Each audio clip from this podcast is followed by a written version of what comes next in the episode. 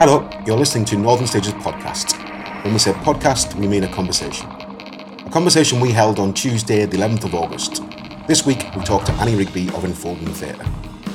This is a proper good conversation. It's packed full of great thinking, laughter, and one that will pick you up if you need a little pick me up. Have a listen and a much needed laugh. Morning, everyone. Today we're going to talk to Annie Rigby from Unfolding Theatre. As always, I have this silent force that is uh, producer Johnny um, glaring at me endlessly. Um, but anyway, uh, more to better things. Uh, Annie, uh, good morning. How are you? I'm very good, thank you. How are you? I'm not bad actually. Um, yeah, not bad. Um, so um, we're just going to jump in and just ask you a few questions about you and uh, your journey to speaking to me and the ever silent producer Johnny. Um, so, uh, for those of you who don't know you, um, who are you and what do you do? Uh, I am Annie Rigby. I am, uh, amongst other things, I am a theatre director um, and I run a company called Unfolding Theatre, which I set up about 11 years ago, uh, based in the Northeast. Um, yeah, I'm a mum. I've got two kids. Uh, I am a darts fan. I am uh, somebody who enjoys swimming slowly. Um, yeah, other things. That's all good to know. I didn't realise you enjoyed swimming slowly. Um, I knew you're a darts fan. Um, so, um, you set up Unfolding in, was it 2008? yep, yep. Why did that come about? It came about by a process of deduction, really. Um, I, as you know, I used to work at Northern Stage in in a, a version of what your job became, and I went on sabbatical to do the Clore leadership program, and you came on a short term contract to. Uh, step into my role, and I very quickly I remember telling you, Mark, I'm not coming back. Make this job your own. I remember you saying, Annie, you can't say that. You can't say that. You might decide to come back. But um, what happened while I was on Clore is it gave me a bit of thinking space. Um, and what I realised was that I had this job of being the role was then called resident director at Northern Stage. I had a job that I was incredibly lucky to have. There are very, very few of these jobs in Newcastle, in the city I live in. Um, and I was frustrated. And I, having gone through a process of feeling that was all Northern Stage's fault, I realised actually uh, maybe it was just time for me to move on. And um, and I I spent a bit of time thinking about what what that might turn into, and I and I did apply for some jobs outside of the northeast. But fortunately, I had a brilliant mentor as part of the Clore program in Phelim McDermott from Improbable, and I remember one just one of those really pivotal conversations that you have in life. And I remember saying to him, Phelan, everyone keeps asking me about leaving the northeast, and I never really know what the answer is. And in his wisdom, he said, maybe it's the wrong question. and I thought, that's brilliant. uh, that's interesting. And then later in the same conversation, he said, Annie, you know, you might make your best work in the place that you feel at home. And it was very interesting because it was like a moment of permission. Not that Phelim has any authority in my life, but he unlocked an ability for me to think actually I could stay in the northeast. And actually, that's really what I want to do. That is, I really, you know, I'm from here and I really love living here. Um, but I also am ambitious, and I also want to be ambitious with the theatre that I make. And I don't want staying in the northeast to be a limit for that. So I kind of felt like, okay, well, if I want to leave Northern Stage, I don't necessarily want the equivalent job at Live or at uh, you know another one of the brilliant organisations that is in the northeast. I've got this job and I want something new. If I'm going to make big projects happen, that's potentially harder to do that as an independent artist or a freelancer. So then I'm going to need to set up my own company. So it was like a process of deduction, working out if these things are true, what what am I going to do with that? And at that time in 2008, this isn't true now, but at that time there were there had been a bit of a gap. There were a number of touring companies that had been set up a bit a bit earlier.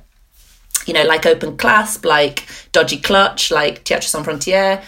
But there hadn't actually there wasn't actually a lot of people setting up companies at that time and and I and so there was a kind of gap to move into. Um and it was really exciting and I've been so excited to see the flurry of other independent artists who've gone on that journey since in the northeast. It feels like a totally transformed scene, which is which is a wonderful thing. You know, I think uh, you were a sort of pioneer, weren't you, in that space?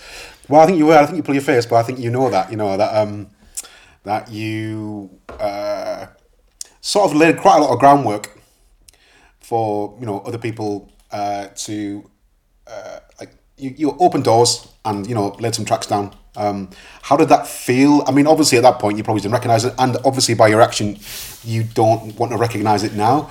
But No, I don't know. I do, I do, I do. Of course, I do. Um, it's hard, isn't it? It's hard to. Uh, I find it quite hard to think you've made a difference in somebody's life, um, which is a strange thing because you make theatre to have an impact on people. Somebody um, once sent me an email saying they came to see the show that uh, we made with Unfolding Theatre. They came to see Best in the World and they left their job as a result and went on to set up um, Northeast Theatre Guide, in fact, uh, and uh, become a writer. And I and I think that's incredible. Those are those moments you you hope that your work will have an enormous impact, but it's really hard to go. Wow, actually, if somebody does make a really big choice in their life because they've seen me do something, then do I feel responsible? But I know that Amy Golding had a very similar trajectory Yep. as me, based at Live, looked at me leaving Northern Stage, setting up Unfolding Theatre, doing Clore, and thought, this is a journey I want to go on, and obviously has similarly done the, the Clore programme and, and has gone on to set up Curious Monkey and do all kinds of incredible work through that. I know that Kate Craddock, I interviewed her when I was at Northern Stage to come and do a placement with us uh, while you were a performer in the ensemble, Mark, which you'll remember well. Um, and I remember seeing Kate audition and thinking, she's incredible, you know, and she should definitely come and that would be really exciting. Um, and, you know, she did. And, you know, she, she sometimes says to me she wouldn't be based in the Northeast if it hadn't been for that. And I find that wonderful and also tricky. Yes. Um, so why do you do what you do? Um, because you know, um, knowing you and knowing the thing you make, you know, and what you say on your website is that it's a big-hearted theatre that delights in bringing people together. So, could you unpick that for a bit? Why do you do what you do? And where did where did that idea come from about uh, embracing your practices and, and put them into your company? Um, I think I think when I left Northern Stage, I was hungry for a space where um, my opportunities weren't defined by a structure that had other needs around it. Um, I had some incredible opportunities at Northern Stage to direct work that I never imagined myself making. So I made a lot of work, as you know, Mark. I made some of it with you for very young children and that was brilliant and i learned an enormous amount through doing that. I did a, no, a, a massive participatory projects that have really gone on to impact my practice but i did them because the company needed me to do them and i was really interested in going what happens if that's not there? What happens if i'm creating the structure? What stays and what goes of that practice? Um, uh, and it's been incredible and a lot of stuff has really stayed. So all of my work um, is born out of participatory practices. Whenever we're making a new show we want to gather people around us who might have interesting perspectives on on the idea that we're exploring.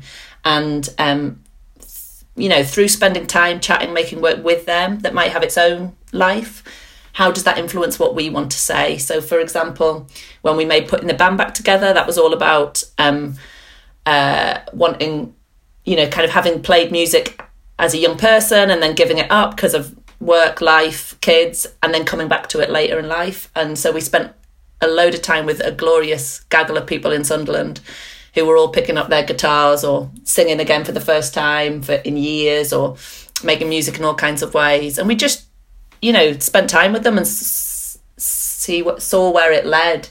And when we made hold on let go more recently that was all about memory. What do we re- what do we hold on to in our life stories and what gets lost? What do we remember as society and what do we forget or choose to forget? Um, and we spent a load of time with some older women making that show just talking to them about what they held on to from their life story. And it was amazing that these women in their 80s would talk about decades of their life being like gaps you know and kind of sometimes in your life are really fertile. Those are the stories you hold and some bits just kind of nothing nothing to report which was incredible so yeah so a lot of that stuff that had been part of my practice because the company needed us to do a participation project, you know, um, and also out of the culture of Alan Lyddiard, who was the artistic director when I first began at Northern Stage. He was very, very interested in people who weren't trained as performers alongside professional artists and professional actors. Um, so that stayed, and and some stuff has disappeared for a while. You know, I I could have become a specialist children's theatre maker, and I didn't. But um, I think what has always been true of me as a human and me as a theatre maker is I am quite childlike. Someone once described me as having a very serious commitment to being silly. And I think some of that stuff about big heartedness that I'm interested in with unfolding theatre is I'm interested in people being together. I'm interested in people having a good time.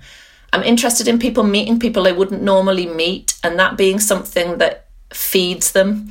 Um, even though it might have challenge in it as well. Um, uh, I love laughter you know, I, I think I was also really interested in setting up Unfolding Theatre as how is this company northeastern how is it um, of this place and yet not defined by telling the stories of our industrial heritage which is often the box that northeast theatre gets put in. And i of course stuff about the miners strike lands with me. You know i lived in county durham in, the, in 1984 you know um, I, I do i feel those resonances like like many Northeast audiences, but also I recognise that there are a lot of people in this region that that's not part of their story or it's not something they're interested in. And and there's something for me about laughter that I think is really, really powerful in this part of the world. Uh, sometimes laughter in the face of adversity. Like I love the big market, like and the just the the peacocks of women who come out on a Friday night and a Saturday night and just the the kind of absolute commitment to wildness and laughter and being together. And I just, you know, I think that's something I want my work to have an energy of that in it. I think the Northeast is a very generous place. You know, it's a place that has got communities who have very little, but it is a place that is people and that generosity often is connected with laughter as well. You know, I remember one of my friends from London coming up here and just being like saying to me how amazed he was that people wanted to make you laugh people who you'd never met people you might be standing with at a bus stop would would make a little comment or you know you know say something that you know they would never see you again but they they wanted to, to bring a bit of laughter in that moment and i think that's something that's i just think is really really important have you always been proud about being from the northeast it's a love hate thing eh isn't it um I am pretty proud. Yeah, I am very proud. Uh, I mean, I love like I love this part of the world, and I love the people in it. I hate it as well. Uh, what I love about it is uh, its sense of itself. I don't feel like it's a place that compares itself to anywhere. I think Leeds and Manchester have this screwed up thing where they're constantly in competition with London and try to prove they can do things that London can do. And I think because Newcastle is a smaller city and it's a bit further away, I've never felt that that's part of what drives people here. I just I don't feel like we're comparing ourselves to anywhere else. There is, of course, the whole kind of Sunderland Newcastle thing, um, which you know is its own thing. But yeah, I think that is something really special. Uh, I love the space that there is here. You know, I think um, the community of makers, of musicians, and theatre makers and artists are supportive of each other and want each other to do well and are interested in each other. And I, I think that's really special. I hate that sometimes it's a bit parochial. Sometimes we forget to look beyond, you know, but beyond our kind of urban centres. There's a lot of frustration of you know, why is this not happening in Northumberland when it's happening in Newcastle? Why is this not happening in Teesside? And I and I get all of that. I really, really get all of that. And I really think it's important for us to make work that that reaches all kinds of communities and all kinds of places. But I also think, you know, come on, let's let's look beyond our borders. Um, I think also we I grew up in quite a monocultural um, place. You know, I grew up uh, just outside of Rowlands Gill uh, in the metropolitan borough of Gateshead. Uh, I went to a school that's now closed down. It was an absolute shithole. Uh, uh, and I say that with kindness. Um, I mean, you know, I had some brilliant friends and there were some brilliant teachers along the way, but there was, it was struggling and it had a community that was all very much from, you know, white working class, very, um, it's very st- and a huge strength in that you know t- sense of togetherness but also if anybody was other that was a challenge and and and I think the northeast is a much healthier place uh, than it was uh, in the growth of its ethnic diversity certainly but also its um, you know it, it moving uh, into seeing other ways of life are possible I mean I think it's that kind of twin thing having quite a mono um, culture that came from industrial heritage, you know, that you had these hugely dominating industries of mining and shipbuilding. Um, then what was the space outside of that? Or, you know, um, and and now those industries have gone. People have to make their lives in all kinds of different ways. And I think people have opened up and accepted that actually you can be an artist. That can be a thing. Like I remember my brother um, being asked, I don't remember it, but it's a one a kind of classic um, family story that my brother, who's a year and a half younger than me, got asked at primary school, "What does your dad do for a living?" And everybody's answer was getting put on the on the board. And my brother said, "My dad's a writer." And uh, the teacher said, "What does that mean, Sam?" And he said, "You know, like does he does he work in an office?" And my brother said, "No, he works at home." And he said, "Well, what does he do?" And my brother was like, "Oh, um, sometimes he mows the lawn. Um, and the teacher said, the teacher said, I'm sorry, Sam, I'm going to have to put him down as unemployed. Uh, which, wow. you know, based on my dad's earnings was not a world away from the truth. But, you know, um, I just think, I think, uh, you know, I, it, you know, I got bullied a lot when I was a kid because I was a bit different. I came from a family that was seen as posh. I later went on to Cambridge University and went from thinking I was posh to being like uh, having the piss taken out of me for being, in their words, a northern scally. Where I was like, I'm a- I'm actually posh, but you know, in the face of Patrick from Monaco, it turns out he went to Eton. I was like, oh, it turns out there's this whole other level of posh that um that I hadn't really thought about before then. So yeah, I love. You know, you know, if if you've chosen to stay in the place you're born, I know you share this as well, Mark. Um, you you've chosen it for a reason and you love it and what comes with that is also enormous frustration that you haven't run away yeah no I, I, agree i think you know all the things you've summed up there i have felt you know regularly and in equal measure and considered quite a lot about you know why i'm here and what i'm doing here but at the same time i do love it here and you know i've had you know uh, when i was living in manchester I had a, a a different relationship to it than I do now, you know, and I just want, like you do, what can be the best for it in all aspects of itself. Um, but anyway, it's not about talking about me and my soapboxing. It's talking about you and your work. Um, and my soapboxing. So, no, no, no, at all. Because I mean, I think you know it's absolutely spot on what you're saying about it and the relationship to it. But talking about your work, how do you make work?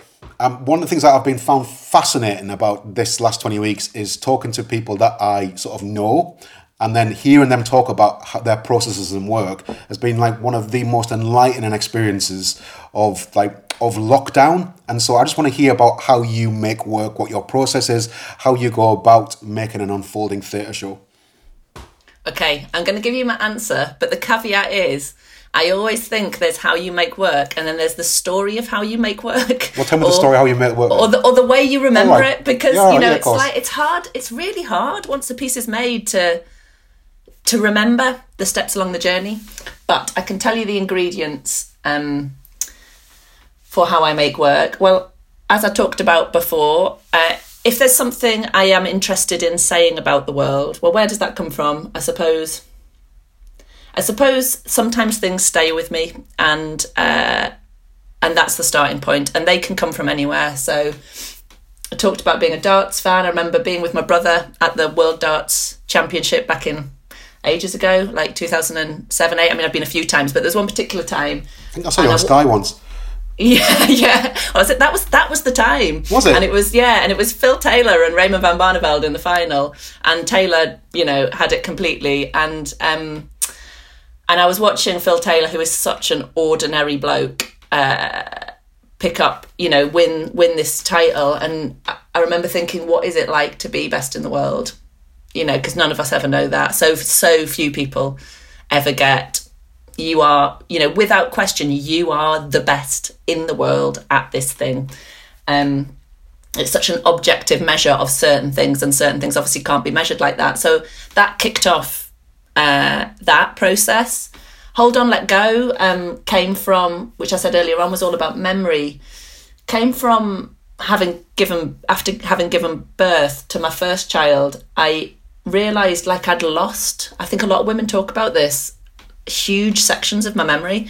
I couldn't remember the words to any songs, and it's obviously a time in your life you want to sing more than ever.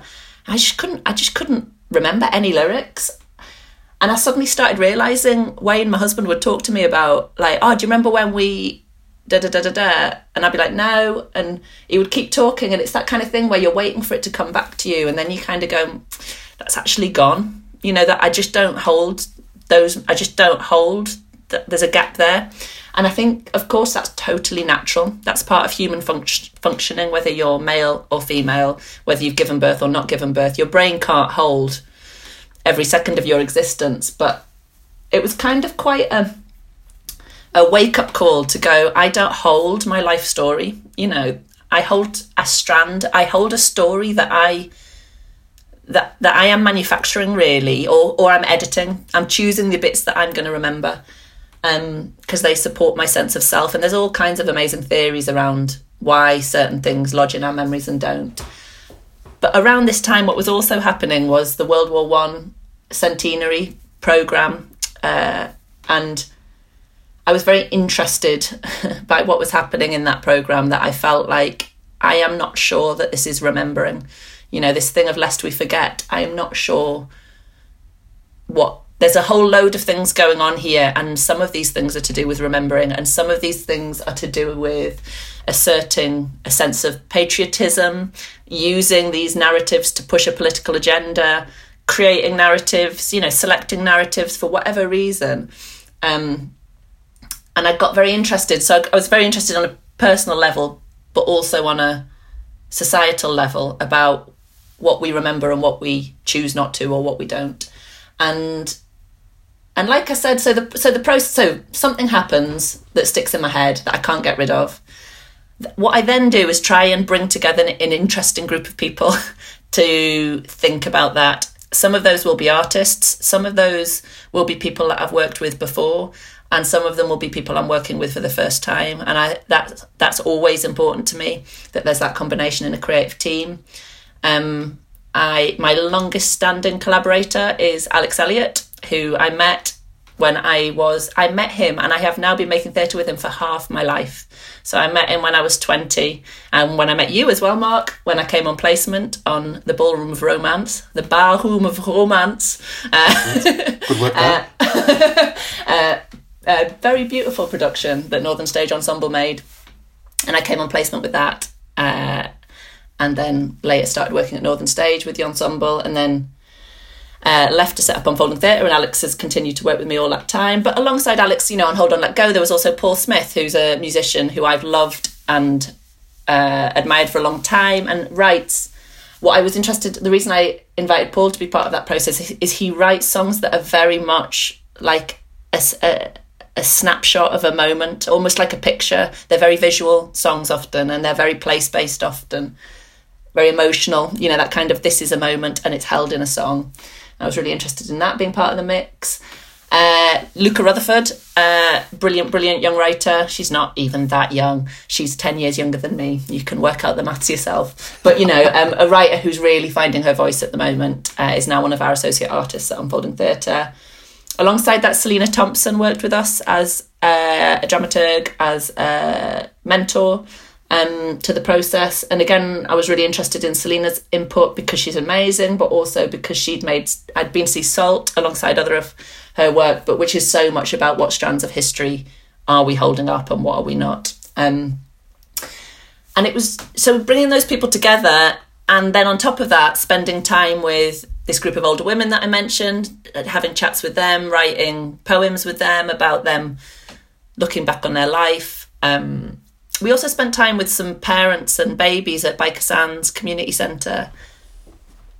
Spending time with them kind of going like in this really super precious moment of time like you are kind of guardians of your baby's memory and what are you holding and what you what gets which stories get remembered and which don't and how can we help you capture little snapshots from each day.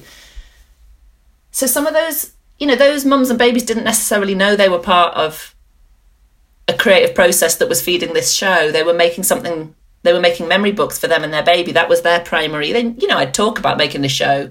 The older women were much more aware of the process and and we were sharing work in progress with them and they were coming in to visit rehearsals and seeing kind of early early work in progress sharings. Um, but it's just spending time, spending time with people and kicking ideas around and and I always love having people in a room who are not theatre makers, you know, and and and I also I suppose another principle of how do I work is asking people to come and making sure that you're asking them to do the thing that they do really well. So not asking someone to come and then asking them to deliver something which isn't really the thing that they do.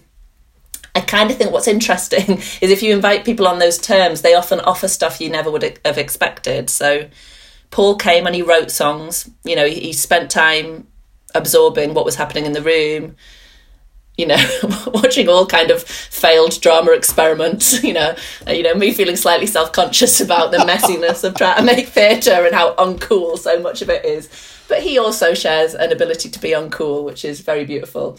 Um, and he went away and wrote some songs and worked with Mariam Rezaei, brilliant sound designer and musician herself. Again, that was a new collaboration. Mariam and Paul hadn't worked together before.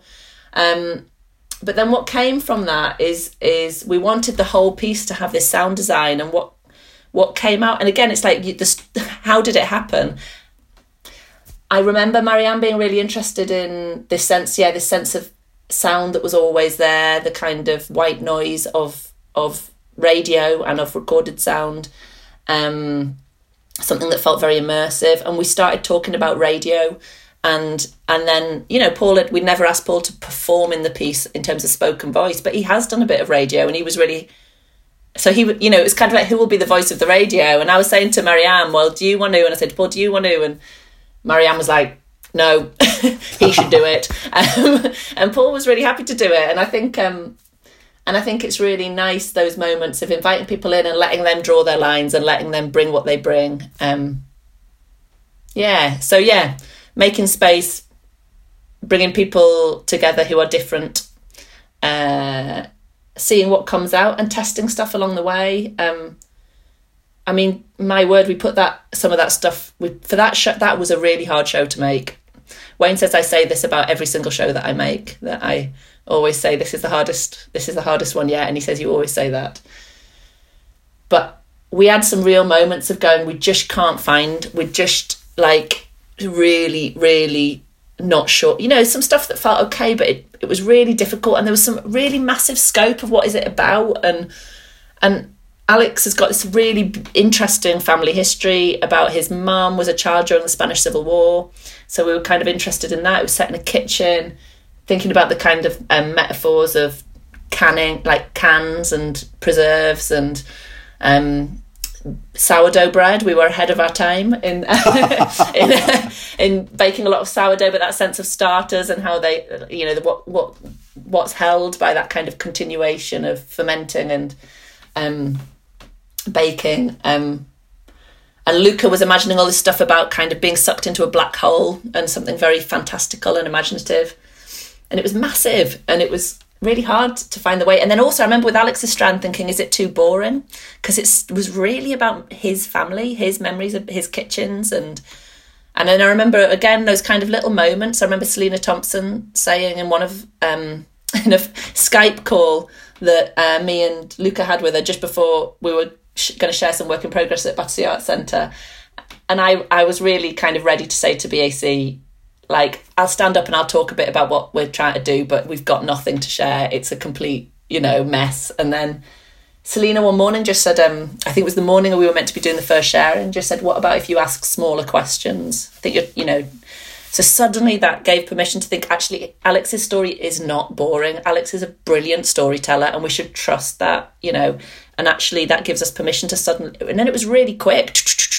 A load of stuff kind of fell into place about yes, Luca can go on this incredible imaginative journey, imagining being sucked into space and seeing everything of everything that's been forgotten and everything that's been held on to. And Alex can do something that's really micro, that's his life and his like the those kinds of little gems of of of an ordinary life, whatever an ordinary life is. You know, nobody's life is ordinary, but um, it's suddenly kind of found a way for it to be navigated. Yeah, I mean, I think that's absolutely fascinating to hear that. You know, I think like waiting for your brain to get out of your out of the way of yourself sometimes can be like the hardest thing to do. Um, and to hear, you know, about how uncool a theatre making process is, I think that's like so spot on because it is so messy and it is sort of, you know, it's a lot of trial and error and and trying and trying again and working it out. And I think that's such a great description of of where because when I hear you talk about it, I recognize so much of the stuff that I do and where I am, and sometimes your brain is full of just white panic about how you're going to get to the end. Will it make sense? And that's an absolutely fascinating description of a making process. I think um, I was remembering this, uh, as you know, it was my 40th birthday last week, and uh, I made a playlist. I asked people to send songs that reminded them of me. Um, but ahead of that, my mum had put on this other. She thought it was that playlist, but it was a different playlist, playlist that I'd built of my favourite songs, and one of them was um, "Once in a Lifetime" uh, by Talking Heads, which I love. And as a kind of vision of how uncool the making process was for Hold On, Let Go. So you've got to bear in mind, I'm working with Paul Smith for the first time. I've known him for a while, but it's the first time we've worked together. And I set up a drama exercise where you try and where it's like, can you recreate a song that you really love? Do you really know the lyrics of it? And I was trying to explain this as a like, we'll all take a turn to sing something of like our favourite song, but like, can we really remember it? And I was getting kind of unsure face from Alex and Luca in the room. So I was like, okay, I'll go first. Uh, I'll do Talking Heads once in a lifetime. I'm not like you, Mark. Very happy to sing in a group. Wouldn't consider myself a solo singer. Um, so I launched in to try to sing once in a lifetime, which I couldn't really, which I actually can remember very few of the words. Um, so then I was trying to like do the video, you know, when they do the walk, yeah. and, you know, and Paul was there with his little notebook with his face of kindness. Uh, but I was just thinking, what are you doing, Rigby? You're a.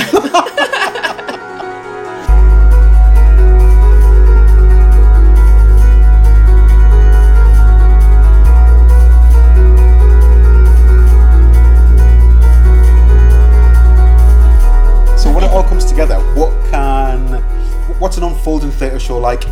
Like, what's at its heart? What can an audience expect? You've touched on a few of those things, but you know, when you walk into one, you know you're in one. So, so if you have an experience in unfolding theatre show, can you describe it? And I know they're all different, but you know, come on, give it a go.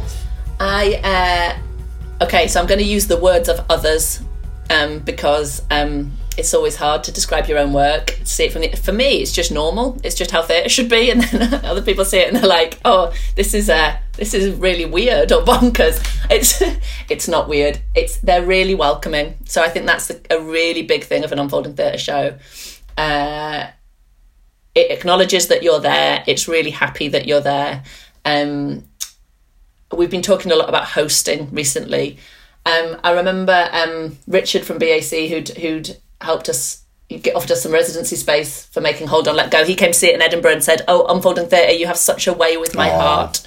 I think there is something about la- like making stuff that really lands um, when it works, that really really lands with you. We talked to a lot of our audiences last year to to say, you know, how would you describe it? And people kept talking about humanity. Um, I think, you know, we really invite people in, and sometimes that's in sometimes that's in a way of just making space for them to be and to imagine. But sometimes that's really active. So when we made putting the band back together, anybody can be in the show's house band. So you can turn up an hour or so before the show, you learn four songs. We made that show with Ross Millard from the Futureheads, and he takes you through four songs. And then there's a moment, 20, 25 minutes into the show, where basically Ross says, We'd now like to welcome to the stage tonight's house band. And whoever in the audience has come to that rehearsal stands up and comes to stage. And that invitation is there for people who we've had professional musicians join the house band. We've had somebody joining saying, like, I own a guitar, I don't play it. And I thought this would be a good way to start. Great, you're in. You know, kids turning up with like toy bells, I remember. Um, you know, all kind you know, it's just a welcome and and that means it might be messy uh, and that's okay. Usually, I try and build structures that hold that, you know, um, and that make it rewarding. I always say that the so audience participation is often a feature of unfolding theatre shows, and I know that's a phrase that makes some people worried. But our guiding principle for audience participation is that the reward for taking part has to be really high and the risk needs to be really low. So, putting the band back together you have to volunteer to join the house band. You're not going to be told to suddenly stand up and sing. You know, nobody's going to be exposed. And with Best in the World, um, that's a show that's about celebrating our gold medal moments. It's about looking at world champions, but thinking, what are our, our moments in our lives that need to be celebrated or could be celebrated? And people make a paper dart during the course of the show and write it on the wings and send that dart to stage. And it, so it's completely anonymous. People don't have to stand up. They don't have to talk. And actually i often find when you give people an invitation like that people are incredibly open and people will be really will really take that space. And um yeah and it can be incredibly beautiful. Um i am less interested in audience participation that feels like it serves the artist but is exposing or vulnerable or uncomfortable for the person taking part. Um, so that it's not it's not like that. Um, there's often a lot of music live music. I love i wanted to be a musician really when i was a teenager but i stopped playing and it never happened so i had to become a theatre company instead. Um, so a lot of you know almost all of our shows feature either live music or or or music that's been composed especially for it and uh, appears as recorded sound. Um, often people are playing themselves. You know, that's not always true, but um, often people are being who they really are um, and taking you on a journey from there. Sometimes there's food. Usually there's some laughter. I mean, I think the thing that there is often silliness and and one thing I've got frustrated by is sometimes I think we are not um, held up critically as much as we could be as a theatre company because we we laugh a lot in our shows. And I think sometimes people don't recognise that actually I think people do. I think audiences really get it. But sometimes critics have kind of been a well snobby I think about it. To... we've had lo- We've had loads of lovely, lovely reviews. I'm not kind of, I'm not kind of um, being over precious here, but I think sometimes we don't get held up critically, or we don't get taken, we don't get considered as a kind of very political company, which I think we are political, but it's often on a quite a, a personal level, um, and it's often delivered with whoopee cushions and silliness and and and so I think sometimes people think, oh, they're not, they're not, you know, it's not very austere and clearly mm. intellectual. And I think sometimes those kind of give critics permission to say, I can say this work is important. And I and I, and I know we don't give those. We don't say, hello you can you can definitely include this as a in your list of intellectual experiences you know we, we are much more interested in creating spaces that are enjoyable to be in and uh, full of laughter yeah i agree i think that's sort of the role of of what you know uh, culture and how it's delivered in a number of different ways can be sometimes uh, taken because it's not, uh, yeah, because it hasn't, I don't know, for some reason, the critic hasn't seen the, the potential weight in actually what it is you're discussing via the humanity and the laughter. And I think that's sort of, well, I think it's just a, uh, yeah, it feels in a space where, like, our industry sometimes I think looks at itself well just navel gazes a little bit too much rather than looks out and seeing actually what is the audience feeling and experiencing it beyond what my brain is feeling or telling me to write down on a piece of paper. Mm. Um, mm-hmm. Yeah. I, I want to ask you about um, your champions, people have opened doors for you, and you've mentioned Richard Duffy, I think, from BAC. I, I, don't know if Richard Duffy's one of your champions. You've mentioned Phelim McDermott. He is definitely, and you know, I think in your journey, because obviously you have to be resilient to to keep working and moving forward, but sometimes it also needs somebody to put an arm around the shoulder and so come on, come with me. Like, who were those champions, and why have they been important to you? Uh, I've been, I, yeah, there are, yeah, there are definitely champions. Yeah, as you say, Richard and BAC generally have been really um, important in unfolding theatre's journey, particularly, and that's felt really important because I think it really helped me think about how the company existed in a national context uh, as well as in a regional context.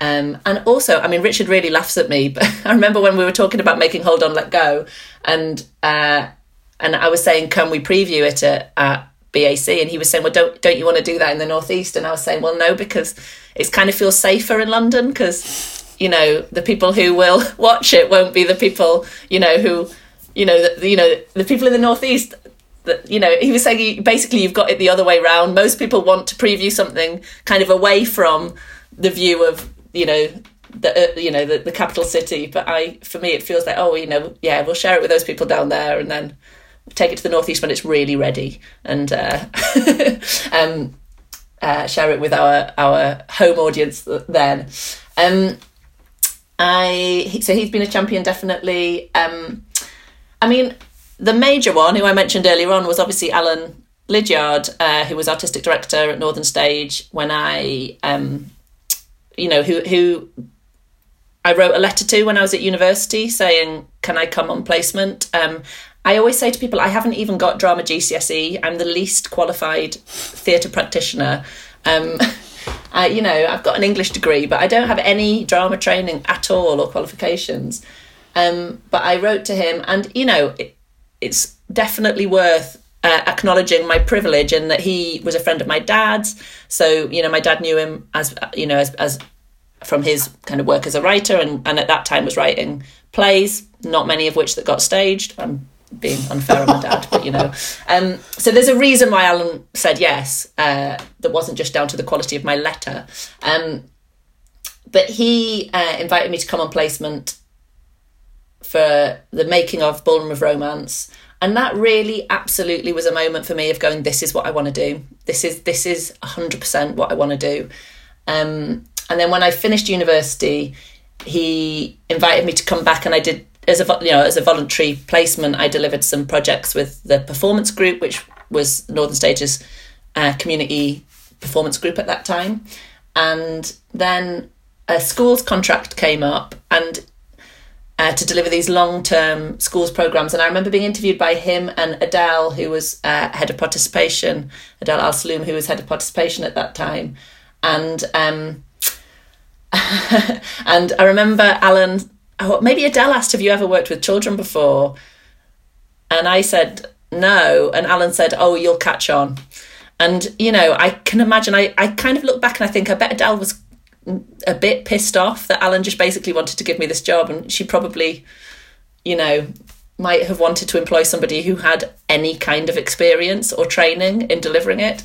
But um, he made a space for me. And I'm always grateful for that. And, you know, I had these started off as freelance contracts, uh, delivering schools workshops, which was absolutely a baptism of fire. Um, and I learned a lot very quickly.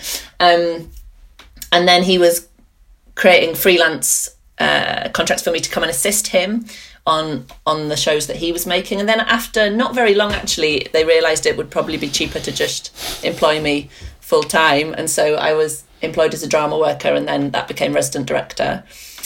And you know, um, yeah. So without Alan, I don't think I don't I don't know what would have happened actually, and I'm not hundred percent confident I would have ended up in theatre, although I hope I would. Uh, on the flip side of that, you know, who came in after Alan was Erica, and in some some ways, Erica opened a door for me by by showing me the exit, and I say that in the kindest possible way. But I think also I I got to a point in my kind of career where I was getting frustrated with the opportunities I could and couldn't have within Northern Stage. And I think Erica, in the most generous way, made me aware that it's possible to leave. And I remember being full of like, I remember we were due to have an appraisal and I was full of all this stuff that I was going to tell her about about you know things I wanted and opportunities and work I wanted to make and why couldn't I make it and rah rah rah. And um, she'd also done the she she'd done the first year of the Clore Leadership Program, so that was the only reason I knew about it, and I'd applied for it uh, just as a kind of demonstration, so I could say to her, "Well, I might leave. Look, check check check me out. I might leave." And um, I remember we had this appraisal, and then she came to my desk and she was she was smoking. She she doesn't smoke anymore, but she was smoking at the time, and she was saying, "Annie, I know I'm running late, but could I just have five minutes?" Just grab a quick cigarette before we have our appraisal. And I was like, yeah, yeah, sure. Here I have with my list of demands and gripes. And she went and had a cigarette. And in that time, an email arrived from the Clore program saying, you've got onto the program. And I never, never thought I would. I was really applying for it just to say, I could leave. This is possible that I could leave to send out that message. And then I realised I'd got on it. So then she came up for, to have the appraisal, and I was like, well, I had all this stuff to say, and it's completely irrelevant. And you know, um, and that's really important. You know, it's really important to have people who make you who don't just give you as much as they can within the parameters of the structure that they are leading, but also people who help you open your eyes and look above the horizon a bit. And I think that's what Erica really did for me. I am embarrassed when I think back to me and her working together. I always think I must have been a nightmare because I was quite frustrated at the time.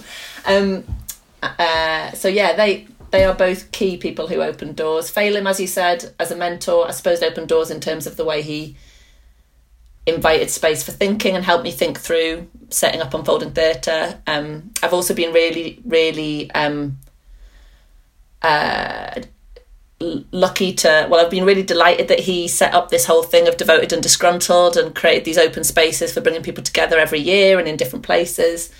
Um, and that's been really a big thing for me in terms of the um, uh, artists i've met and people i've been inspired. You know i think that that framework is such a brilliant way of bringing people together and i've met so many people through it that that have gone on to be really important influences on me or or collaborators or all kinds of things um, but I also think just so many of the artists that have said yes when I've invited them to work with me, you know, um, like, you know, I always think it's a good sign if you're terrified of asking someone to work with you because they're so brilliant, you know, and like Selina is an example of that. Selina Thompson, of course, Mariam is, you know, resides a brilliant example of that. Ross Millard, Paul Smith, you know, I remember asking Jane Arnfield to work with uh, me when I made Building Palaces, our first show, alongside Becky Owen, Brendan Murphy, Paddy O'Connor. You know, like whenever anybody says yes, they open a door. You know, so I think um, I think that's really an important thing. Great, what a great answer.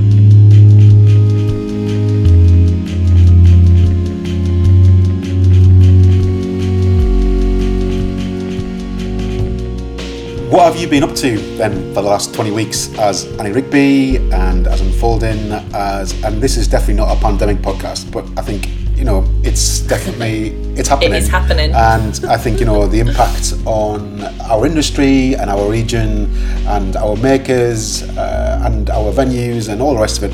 What have you been doing as Annie and Unfolding over the last 20 weeks to find your way through it, to uh, help other people find their way through it? Because it's been incredibly strange, hasn't it, to say the least? Mm. Mm, yeah, yeah, it has. Uh, I mean, it's awful, and I don't think we really allow ourselves to say that because uh, we, are in it and we're just getting through it um, one way or another. One thing I've been really conscious of is it's magnified something which is always true, which is that people are having very different experiences. Um, so I um, in an experience where, uh, because we're Unfolding Theatre is a national portfolio organisation and gets regular funding from the Arts Council, uh, uh, has a four year, which has been extended to a five year funding agreement. I'm not immediately at financial risk. So I am not one of those people who's been really immediately exposed by the financial crisis. I've also been really busy because I'm running the company and uh, we're really fortunate to have quite a lot of projects on the go. Um, and we're doing a lot, you know, which I'll talk about in a bit in terms of how we are a supportive energy uh, in the northeast to to the wider sector. Um, I've got two kids, so it's been really, really busy for me. I, I cannot wait for the kids to go back to school. Um, but I, I recognise that that is so different to the experience of somebody who's been furloughed, which to me, from you know, from my position looking in, a simplistic way of looking at that is like, oh, that's idyllic. I'd love to be furloughed. you know, like the one thing I have not got at the moment is time. Um, but I know with that from friends of mine who are furloughed is that it's terrifying and people are really, really scared about whether they've got a job to go back to. Taking away the demands and the rhythm of work out of your life is really problematic. I've obviously got a huge number of friends and collaborators who are freelancers who are suddenly, you know, plunged into having no work. There's obviously people who are running venues who are faced with these really impossible sums to try and get to add up and no certainty about the future. So it's been a really it's a really awful time and it's hitting people in really different ways. And the way it's hitting me is being really busy. And uh, and I'm lucky to say that. And um, one of the things that is true about unfolding theatre is that we make work that sits in theatres but we have always made work that sits in outdoor spaces that uh, increasingly we've been making work that sits online or is a digital experience in one way or another. Um, uh, that works you know we are often making work with communities and in community settings. And and that in some senses you know going back to talking about critics that's the work critics never see so in some senses i've sometimes thought if i was going to be more strategic about unfolding theatre having a really punchy theatre sector profile i would do less of this because nobody sees it, but it's the work that really matters to us and and is fuels us. You know, without I can't imagine unfolding theatre without it. And I also love that we meet audiences who would never come to theatres in those settings. Now, what's been interesting is because we work in those settings, that's why we've stayed busy because there are places in which our work sits that are still open or are looking to reopen um, or are more, e- you know, or are on- online spaces. So we made a piece a few years ago called Multiverse Arcade, um, again with Mariam, who I mentioned before, and Luca and Alex, uh, um, various and various other people. Imogen Chloe, amazing, amazing Imogen, uh, designed it. And that was all about creating. It was a video and sound installation that looked like a kind of gaming arcade. That was all about um, asking young people, um, what's the change we need to make now to save the future? And we were invited by um, a, yeah, uh, people from Newcastle University biomedical research teams, various uh, partners within uh, Newcastle University and the NIHR, uh, which I can't remember off the top of my head what it stands for. National Institute of Health Research, I think. Um, have commissioned us to make Multiverse Lab, which is all about getting people who are, whose voices aren't often heard in influencing health research uh, priorities to to make themselves heard to and we and we were going to create that as a touring installation but we're now creating that as an online piece which is really exciting um, we are working with um, museums northumberland at woodhorn where we've made work before because they are reopening on the 2nd of september and they are conscious that some bits of their site aren't able to be opened up in a covid secure way so and there is a way that the public used to have free like free reign of their site but they have to now have a kind of route that they go through. And they wanted to make that something that felt creative and felt uh, joyful rather than something that felt um, less than what what audiences can, and visitors can normally do. So they've commissioned us to, to make a piece. So we're working with Bethan Maddox and Ruth Johnson, Nick Williams, Jill Benison, brilliant people, uh, to make that. And again, you know, so it's interesting that working in that way has made us perhaps more um, it's meant we're not in a crisis you know financially and the mark i suppose on a really bold level the markets for our work still exist and it's so good for my heart to be working with an organisation on reopening when theatre is still a really long way f- from being able to really think about reopening. That's been really beautiful and has given me hope.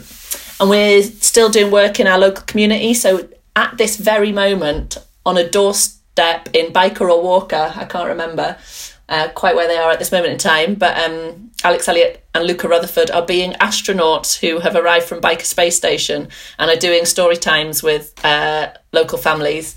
Um, like I know Northern Stage has been doing a load of great stuff on on on doorsteps, uh, as have Seven Stories, um, and we're joining in on the fun. Um, particularly looking at those relationships that we built with Byker Sand Centre, some of those mums and babies I was talking about early on, going back to some of those families, but also working with some of their other families uh, that they support um, to just bring a bit of fun. You know, Alex, if, if you check out Unfolding Theatre's Twitter, there's a brilliant picture of Alex and Luca in these silver uh, coats that they got for a fi- for, for a fiver from IKEA. They look like they look like they're wrapped in baker foil, but um, they're they're off doing that. So that's kind of a lot of the kind of creative work that we've been doing. We also felt we we're not in crisis. We're not a venue, so we're not in the crisis that venues are in. We're not a, a freelancer, so we're not in the crisis they are in. So what can we do in this space? Um, we do have things we're worried about longer term, and we're not. It's not that the, the impact isn't hitting unfolding theatre, but we also thought we have capacity and, and a bit of thinking space at the minute to be able to do things to support freelancers. So we've given our time to do stuff like helping people draft emergency grant applications to Arts Council. Um, and I was so pleased that so many of the people I helped write uh, their applications were successful. Um, that's been one of the really beautiful things is getting emails saying like I got it. Um, I don't think they got it because of me tidying up their typos, but you know I think they got it because they're brilliant artists or, or people running brilliant companies.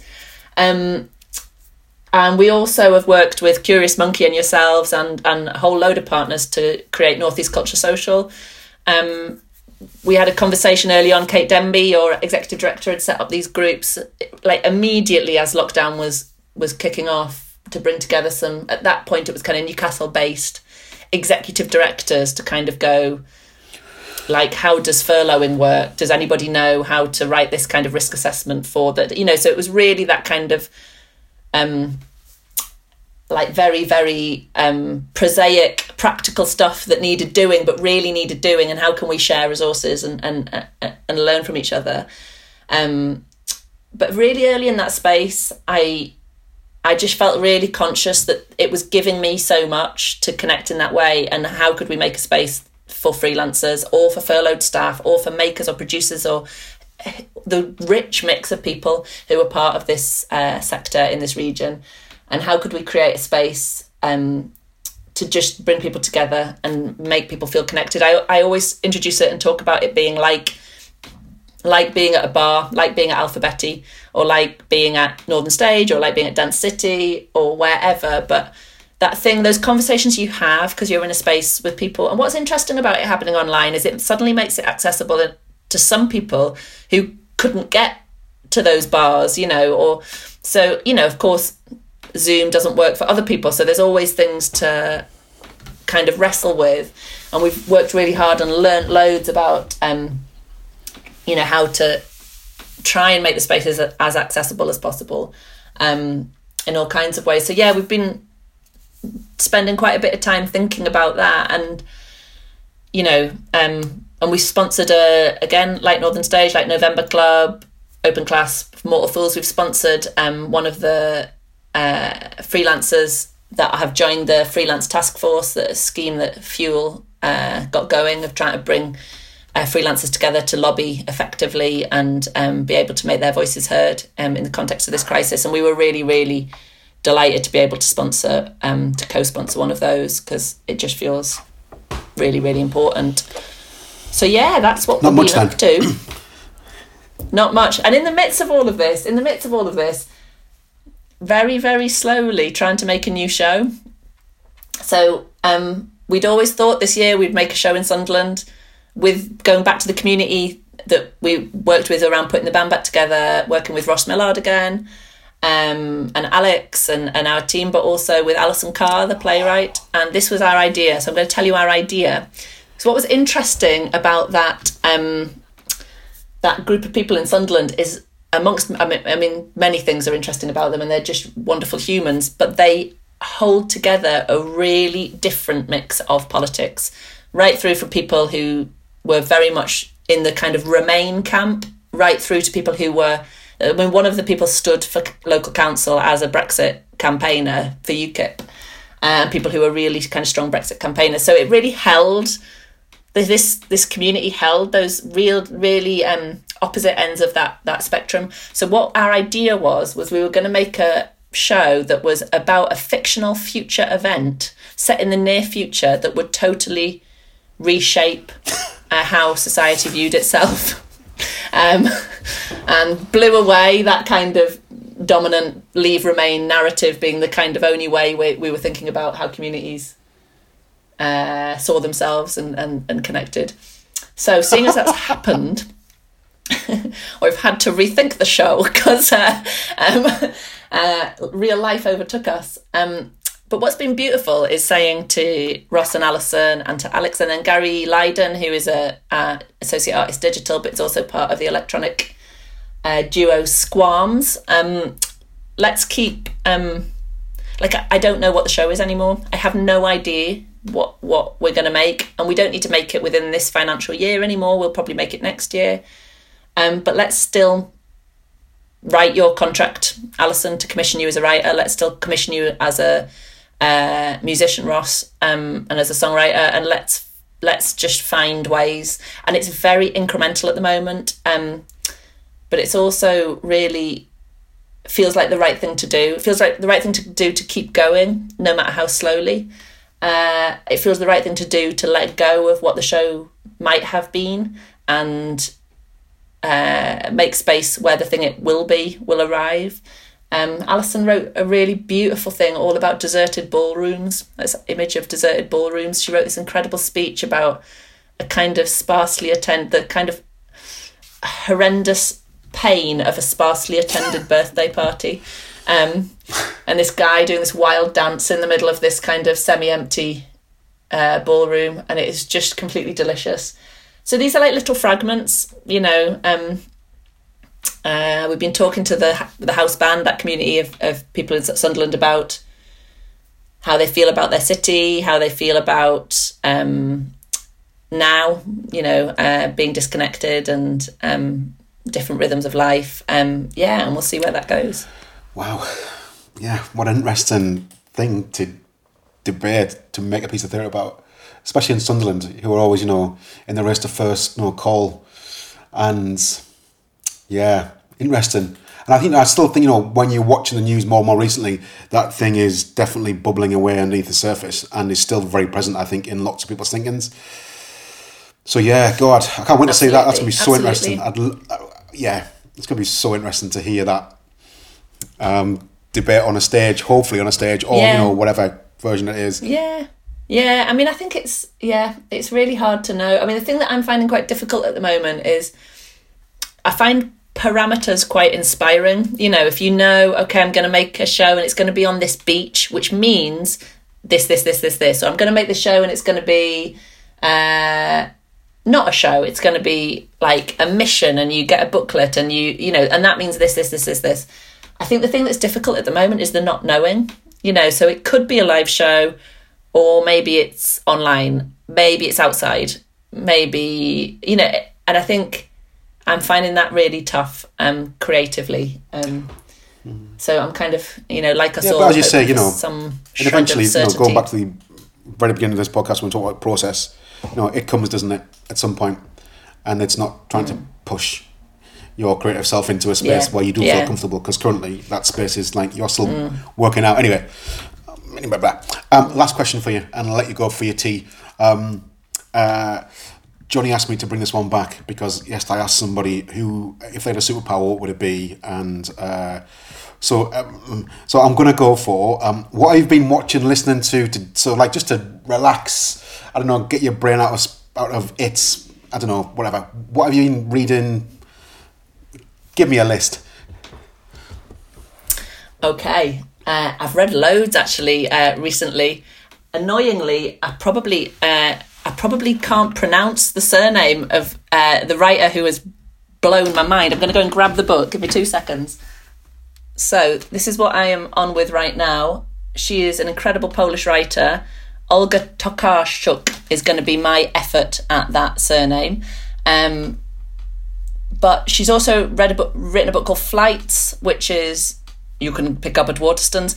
And then the one I that completely blew my mind is um, she wrote a book called Primeval and Other Stories, and it is just incredible. Uh, it's set in a village in Poland, it, and it's it's kind of like the twentieth century. It's kind of about the impact of war and and yet it's totally it's like a magic realist novel set in Poland. Um, so it's really kind of folky and weird and wonderful and magical, um, and you kind of don't realize it's about 20th century history it, in the reading of it, and then it kind of it becomes really obviously so. And yeah, that totally took my breath away. I read Girl, Woman, Other, which uh, by Bernardine Evaristo, which is just, and you know, it's it's about kind of twelve intertwining narratives of black women, um, le- a lot of them lesbians, not all of them lesbians, um, and I read it because it, it you know, it, it was a joint winner of the Booker, and it is like clearly going to be my kind of book, and, I just kind of thought, yeah, it sounds great. What I didn't know about it before I started reading is quite a lot of it is set in the northeast, which is beautiful, and and and and I love that. Um, I mean, some of it's set in Barbados. I've never been to Barbados, but I've been to Berwick and to Westgate Road and all of that. So that was uh, beautiful and joyful, and and yeah, very very um, very brilliant um, in getting you thinking. Uh, uh, I've been watching. I just watched "I May Destroy You," which is incredible. I know I am not the first person to realize this. um, uh, and it's, uh, but yeah, that I kind of binge watched all of that. We went camping a couple of weeks ago, and I, I, I watched it all kind of back to back just before I went away. So that's been really good. Uh, on the other, you know, like that's obviously a very um, or for people who um haven't seen it, it's a very it's about some really tough stuff. It's around sexual assault and consent and um and uh is is really dark at times. As a other part of the emotional spectrum, another thing that is really important to me is um the program Gardener's World, but specifically there's a bit at the beginning where it starts and there's like a soundtrack of the garden. So it might be like insects or birds. And then Monty Don says, hello. And I think that I think that seven seconds is the most relaxing um, um, bit of television that exists. And you know, if I can get that seven seconds of the beginning of Gardener's World, it's just like a it's like the repair moment. shop. Um, yeah, I mean, you know, I, we all have, we all have. I mean, I love too. Gogglebox I mean- actually. Like, I don't really watch a lot. I don't. I don't really bother with a lot of TV dramas. I just Yeah. watch Gogglebox to kind of get a, I mean, Gogglebox has view kept of it. And, I, and again, going recently. back, well, exactly, laughter. Those that brother and sister from Blackpool, you know, they deserve to be honoured in some way because they've brought so much, uh, so much joy to so many, uh, so And many people. the book you held up was called "Drive the." drive your plough over the bones of the dead. But I would say if you're going to start with Olga Tokarczuk, yeah, maybe Primeval and Other Stories is a good one. Is a good. Well, maybe go for that, or go for Flights. Go for any of them. Um, get involved. Annie Rigby, thank you so much for the last hour of your life. Really appreciate it. Um, it's been lovely to chat to you. Oh, you too. And hopefully You too. see you at some point in, I don't know, some space with some walls and a bar.